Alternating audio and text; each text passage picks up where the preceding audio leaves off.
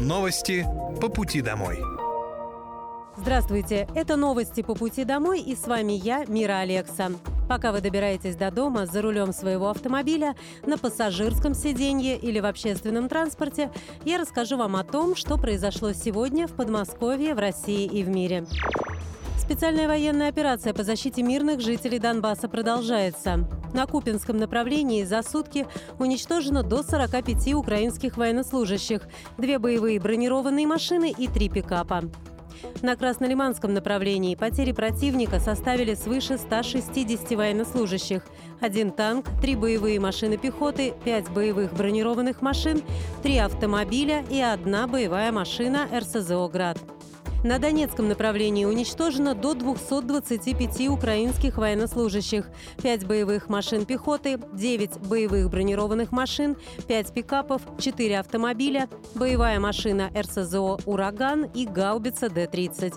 Кроме того, в районе населенного пункта Дачная Донецкой Народной Республики уничтожен склад боеприпасов ВСУ и в районе Часов Яр радиолокационная станция контрбатарейной борьбы производства США. На южнодонецком и запорожском направлениях уничтожено до 65 военнослужащих, две боевые бронированные машины, два пикапа, а также боевые машины РСЗО «Ураган» и «Град». Истребительной авиации ВКС России сбиты самолеты Су-27, МиГ-29 и вертолет Ми-8 воздушных сил Украины. Также за сутки перехвачено 15 реактивных снарядов, систем залпового огня «Хаймерс» и «Ураган» и уничтожено 9 беспилотных летательных аппаратов. В Подмосковье важно проявлять заботу о семьях участников специальной военной операции, сообщил губернатор Подмосковья Андрей Воробьев на оперативном совещании с руководящим составом регионального правительства и главами муниципалитетов.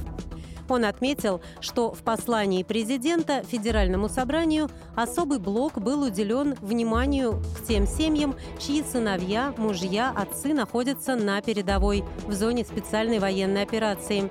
И важно, чтобы все работающие в Московской области были одной командой. Мы с удовольствием принимаем участие. Если вдруг кто-то засиделся в кабинете и поймал себя на мысли, что он все дела сделал, автобусы ходят хорошо, тепло в домах и снег убран, то точно каждый из нас э, должен уделить внимание тем, кто испытывает сейчас э, сложности, переживания. Потому что, опять же, ссылаясь и цитируя нашего президента, речь идет о том, чтобы мы были одной командой. Команда – это тогда, когда есть взаимовыручка, взаимопонимание, партнерство. Причем все это от э, чистого сердца. Я очень надеюсь, что в нашей команде именно такие принципы, они очень простые, но очень ценные. Губернатор отметил, что власти региона с удовольствием помогают участникам специальной военной операции и уделяют внимание тем, кто испытывает сейчас сложности и переживания. Число ДТП на дорогах Подмосковья снизилось на 12% по сравнению с аналогичным периодом прошлого года. Количество аварий удается снизить за счет проведения комплекса мероприятий в рамках нацпроекта «Безопасные и качественные дороги». Об этом сообщает Министерство транспорта и дорожной инфраструктуры Московской области. Как отметили в ведомстве, одним из частых видов дорожных аварий в январе-феврале остаются столкновения и наезды на пешеходов. Самой частой причиной аварии является превышение скоростного режима. Минтранс Подмосковья проводит мероприятия на дорогах для предотвращения и пресечения нарушений правил дорожного движения. Использует системы для анализа и учета мест происшествия. Госавтоинспекция Подмосковья регулярно проводит рейды, направленные на выявление нарушителей. Напомню, что в текущем году продолжится комплексное обустройство дорог, в том числе аварийных – первом полугодии планируется изменить светофоры на муниципальных дорогах для удаленного управления, сделать дворы безопасными для детей и внести возможность регулировать скоростной режим в соответствии с дорожной обстановкой. Также на дорогах увеличат существующую группировку стационарных комплексов фото-видеофиксации на 600 единиц. Правительству предлагают ввести новую меру поддержки многодетных семей – Им хотят предоставить сертификат на сумму 1 миллион рублей, который можно будет использовать для покупки машины отечественного производства. Сейчас льготы для многодетных семей в России неоднородны и значительно различаются в зависимости от региона. Поэтому новая мера должна быть распространена во всех регионах страны в виде федеральной программы правительства.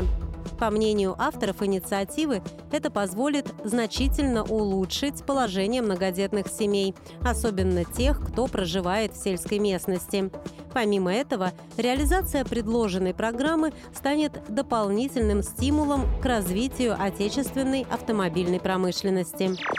В России хотят поэтапно отказаться от бумажных платежек за ЖКУ. Речь идет о всех категориях граждан, за исключением пенсионеров. С такой инициативой в Минстрой обратился российский экологический оператор. Там указали, что в стране 50 миллионов домохозяйств, а значит, ежемесячно они образуют около 50 тонн бумаги. Отходы оказываются на полигонах, ведь предприятия-утилизаторы не успевают перерабатывать весь объем. Минстрой и Минцифры ранее уже поддерживали такое начинание, но на практике так его и не осуществили. Кроме того, как отметили в российском экологическом операторе, в начале марта 2022 года бумага подорожала в 2-3 раза, а это отразилось на расходах управляющих и ресурсоснабжающих организаций. Печать платежных документов стала обходиться им дороже. Технологические возможности уже позволяют отказаться от бумажных документов. Люди активно пользуются личными кабинетами управляющих компаний для оплаты жилищно-коммунальных услуг но полностью отказаться от бумажных платежек не получится. В России есть категории граждан, которые не используют интернет и оплачивают услуги ЖКУ, используя печатные документы. И это не только пенсионеры, жители деревень и сел, которые удалены от онлайна, но и граждане, проживающие в городе. Им важно взять квитанцию в руки и сохранить ее на случай претензий, например, по образовавшемуся долгу или по другой причине. Подмосковье запустили образовательный проект «Школа жизни».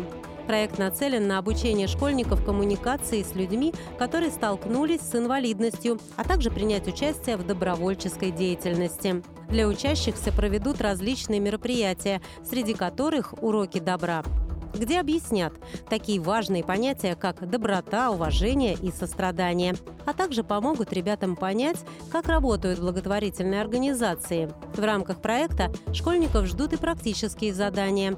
Ученики смогут попробовать себя в роли волонтеров или устроить благотворительную ярмарку, снять тематический видеоролик или придумать собственный социальный проект. Это были новости по пути домой. И с вами была я, Мира Алекса. Желаю вам хорошей дороги и до встречи. Новости по пути домой.